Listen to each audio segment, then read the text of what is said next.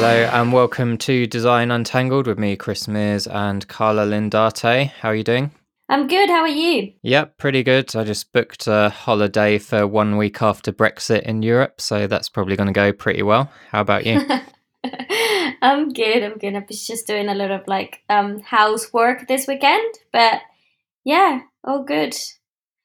Cool. So today we are talking about propositions and what the hell is a proposition, Carla? Do you know? Yeah. What about the proposition? So, what's a proposition? A proposition is basically um, a brand new idea of a product or a service or a business. Um, everyone talks about like proposition design and proposition testing. Well, basically, what they mean, in my opinion, is um, someone has got an idea and they either have some money or not very much money to test whether or not this idea is going to be um, desirable. I mean, people like it, um, is feasible, so technically it can be developed and viable. So is it commercially viable? So it should be able to generate some money and profit. So basically, that's that's what I think it is. Do you agree? Um, yeah, I'd say so. Apart from the commercially viable bit, in the sense that it doesn't always need to be profitable. Sometimes it can just be self-sustaining, depending what sector it is. If it's kind of a charitable thing, then it's probably fine if it can just fund itself and not kind of churn over loads of cash. But yeah, at a basic level, it's essentially just an idea for a new product or service. And the reason that people like to talk about it so much is because there's a few techniques you can use to validate it without having to actually build it and then see if anyone takes it up. So I think that's why it's quite a a newish, I'd say, area of interest for designers and product teams. Yeah, I mean, startups and like everyone like created a new business. Everyone should be going through this process before they actually invest lots of money on it. Um, not necessarily because they then realize they're not going to do it, just because they, they need to, they use some time to actually refine it and make sure they find the right angle for it and the right value proposition for, for their products or service. Yeah, which makes sense, right? Because you don't want to spend loads of time and resources to actually build a thing which you think everyone wants, and then it turns out nobody does, and then you'll just go home bankrupt, crying. you know, with no clothes left on your back. So, yeah, we're going to talk about a few different ways that you can actually get a bit of a gauge as to how viable your proposition or product might be to the general public. Yeah. So there's different ways. I mean, whether it's a digital product or if it's something that is non-digital, there, there are other ways to, to test that as well. But in a digital sense, um, I think like fake advertising or PPC or just put some ads and run some ads um, and AdWords of Facebook to get an, an understanding of people engaging with the value proposition of your product or service. I think that's a that's a good way of understanding whether or not people will be interested in buying your product in the future. Do you want to define value proposition? Yeah what is a value proposition? So value proposition is actually um, i talked about this before i think in a in another um, in another episode. Um, there is something called a value proposition canvas. It's actually a very good tool to um, kind of test your value proposition which is basically um, a solution to customer pains um, and customer gains around certain jobs that they need to do. So there is something that someone wants to do, and there are some current pain points. So how do you make those pain points better for the customer? And all of these ingredients should uh, talk about your value proposition. Do you agree? Yes, I agree. you don't have to always check if I agree with you or not. It's like you're always expecting like some dissent. So yeah, so once you've gone through that exercise of defining what it is, and I say you in a loose sense because, you know, sometimes it's a product manager that might do that or the business itself. Um, so, yeah, take that with a grain of salt. But basically, what we're looking to do once we've defined that value proposition is use a couple of different sometimes quick and quite dirty methods to just validate if there's desire from customers there. And as Carla mentioned, one of the ways you can do that is stuff like Facebook ads. And they would typically lead through to kind of a landing page or something like that. And one of the, you've probably seen them in your travels around the web. It's just like, a, here's the thing, it's coming soon, pop in your email address and we'll let you know when it's here. So that way you're obviously generating leads as well, which is way to keep marketing people happy. But it also yeah gives you a good gauge of how many people are actually converting on that page, and you can use that to get a sense of, I suppose, the market size as well. Yeah, yeah, definitely, and also like you can test different things as well. If you, for example, doubting about what the core value proposition of your product or service should be, you could actually do some A/B testing as well or split testing so just try to use two completely different like value propositions that, and also you can test pricing on it as well. Um, and then you can test different call to actions. Uh, so one could be uh, from t- in terms of conversions could be like send us an e- or like enter your email. The other one could be call us, and then you can start ident- identifying and understanding what's the best way to engage with the customer base you're looking for. Yeah, so you can use those pages to also test different types of language as well, because you want to understand what's the best way to communicate that value to customers.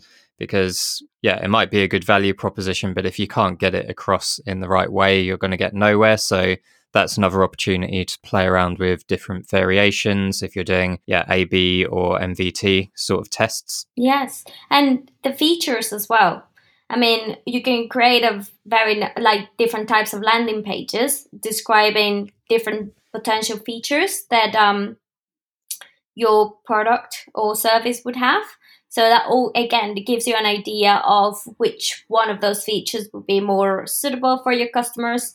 Um, and, and yeah, no, overall, basically, you're just using a quick and very cheap way um, to to understand, in a kind of more of a you know like quant level because if you're doing something like this you're going to do it with you know with people interacting with ads and stuff like that. So you don't have necessarily to do like two or three interviews. You're going to have more people um, interacting with this. So you actually have more of a, a sense of what the reaction is going to be of your customer base once you launch the product. Yeah so that is another that is a very powerful way to to understand your customers. But there's also like the physical um, testing that you can do as well. Like as I said, you can do a brochure, but you can also apply um, storyboarding, which is um, a technique I actually used in the past, where you um, use uh, or get someone who's really good at sketching, or maybe Chris Mears this year, who's gonna get amazing at sketching as well. Um, just to draw draw um, what the journey of your proposition could be and then you get people to kind of interact with you and tell you whether or not you're right. And you can actually have different scenes as well and changing depending on what the um, people are telling you or what questions you're asking. So storyboarding is also a very good way of testing propositions. Okay hold on a minute. Were you taking the piss out of my sketching skills? No i'm just saying didn't you say that you're gonna um you're going to learn how to sketch this year. You're going to become. I did like... say that. I think I've said it before, but I can draw a wizard and a butler, which are like the least useful sketches you could possibly have in the UX toolkit, unless you're designing, I don't know, something for Harry Potter. well, there you go. Um, so yeah, I just wanted to rewind a little bit and speak a bit more about where the proposition itself might come from. So I think we covered like how you sort of document it, if you like, using the the canvas. But there's a couple of ways you can kind of understand that there might be a need for some sort of new product or service. One of those ways is by kind of looking at search traffic. So you can understand what people are searching for and if there are any competitors offering that. Um, and it can also be from your own internal search as well. So if there's pe- stuff people are looking for on your own product that you don't have, that's a kind of idea that there is some stuff you could offer them which they're looking for. So that can be like almost the birth of a new proposition.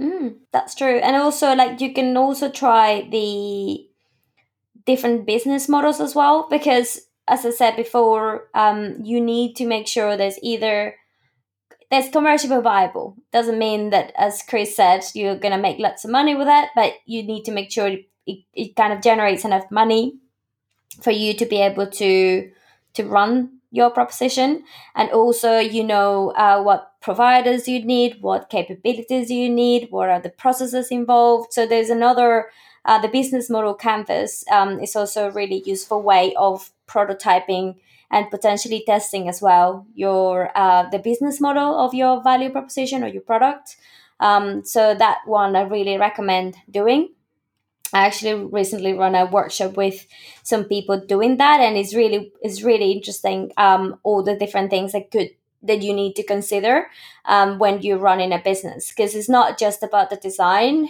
uh, or the product or the service it's about is a business right? And it needs to operate like that. Do you think a proposition always has to be something that's offered to a customer or can a new proposition be almost a proposition back to the business?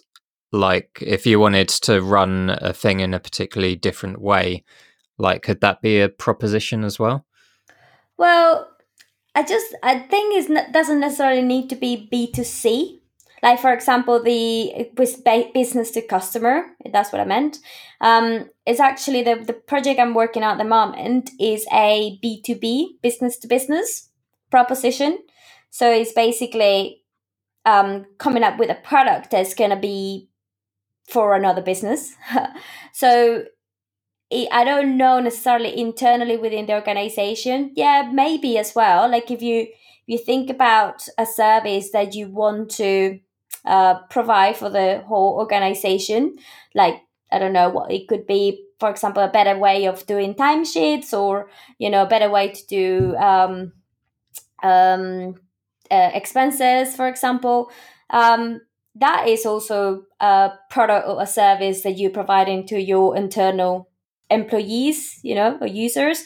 So it's I, I think as I said, like it's just about jargon, right? Everyone talks about a proposition. A proposition is basically a new product or service that needs to be useful and it needs to be, you know, um I mean ideally is a business, but it could also be a service that you provide within the organization, in my opinion but I guess it's less important the business side of things, you know, the the commercial side of things if you're doing it internally, I guess.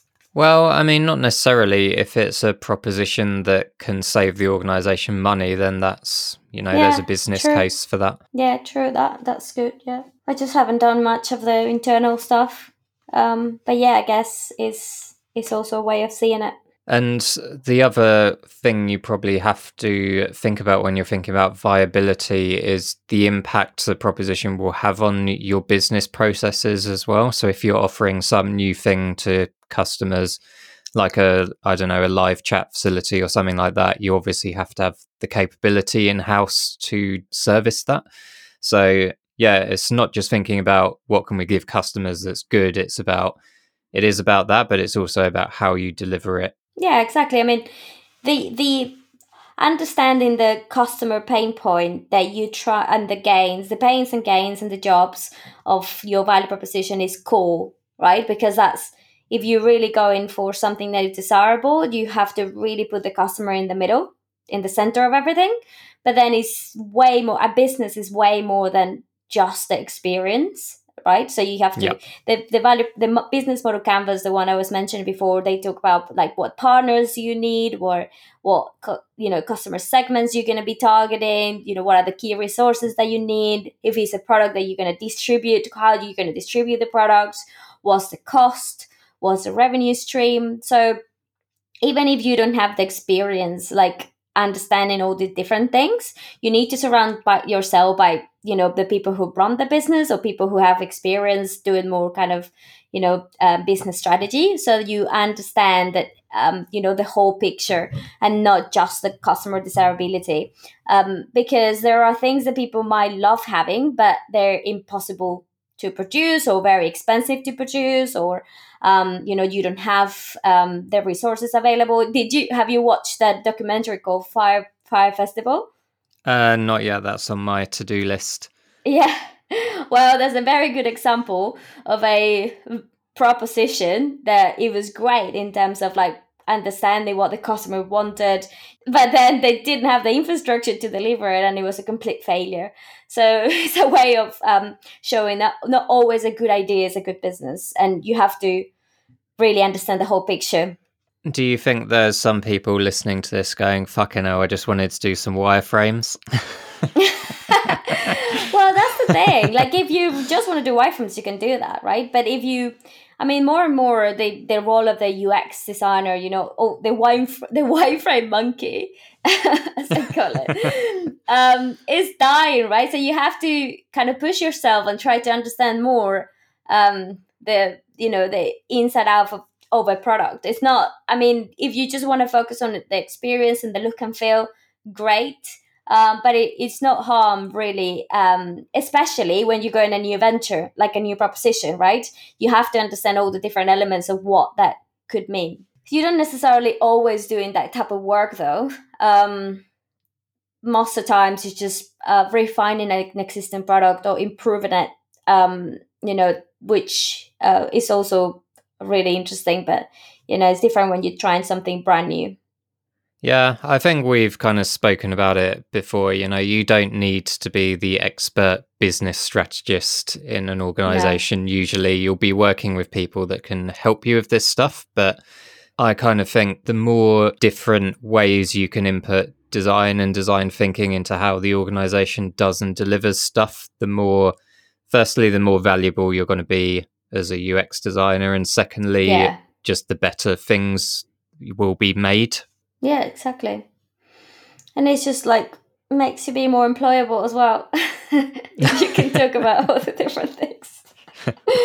um, if you want to get paid more. I'm just joking.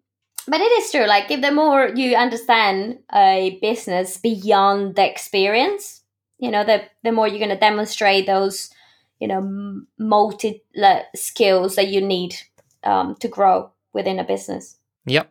Have you got anything else on propositions? I don't think we even made it 26 minutes this time. There must be more, no. like four more minutes worth of stuff. not really. Just like, um, yeah, just don't get scared. Like your proposition is not a scare, but you know, a lot of a lot of people talk about propositions right now, and it's just a product or service that is new.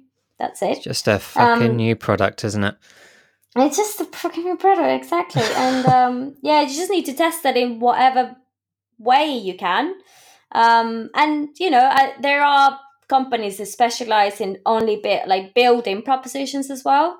Uh, which is, you know, if there are big organizations where find it really hard to do innovation, they just use agencies or uh, consultancies that very quickly can build something um, they can do some kind of alpha, then beta uh, launches and test and you know if they have more money they can go for longer and they can understand you know a particular customer segment or segments and then scale that if they want to scale it or kill it. You know it depends on the size of organization right? If um you know google is a good example of that. They keep like google plus was a new proposition and now they're killing it completely because they didn't have any engagement. And um, you know organizations like that can't do it because they have the money but there are others that don't. Yeah i got the email the other day saying they were killing it. Yeah they also killed Allo, which i was really gutted when they killed Allo. i really liked Allo. what was Allo? that was like some chat thing wasn't it? Yeah it was a chat thing but it was really cool. It was really really good. I really liked it but was it more like well. slack? I never actually bothered using it no, it's more like a smarter and cooler WhatsApp. Okay.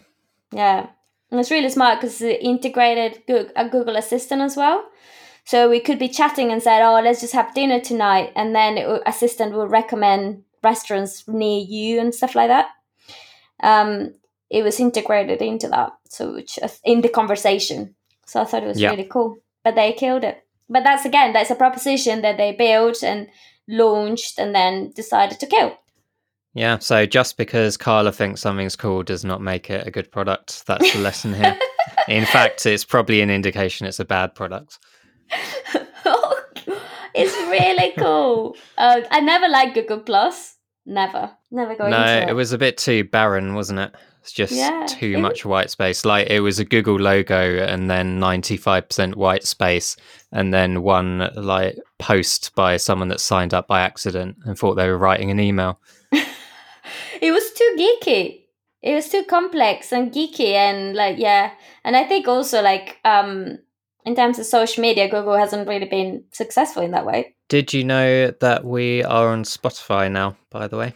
i know. I was really excited. That's good. How did you make that happen?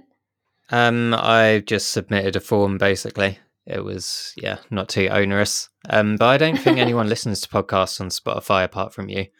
i do you see i'm a weird user yeah never trust me Also, I yeah, you can listen there if you want. oh cool all right well that's all i have to say about propositions Yeah, I've got nothing else. So we will hopefully have some interviews with various people over the next couple of episodes. So looking forward to getting those in the bag. But until then, we'll see you later. see you later bye bye Search and subscribe to Design Untangled using your favourite podcast app and leave us a review. Follow us on the web at designuntangled.co.uk or on Twitter at designuntangled. Become a better designer with online mentoring at uxmentor.me.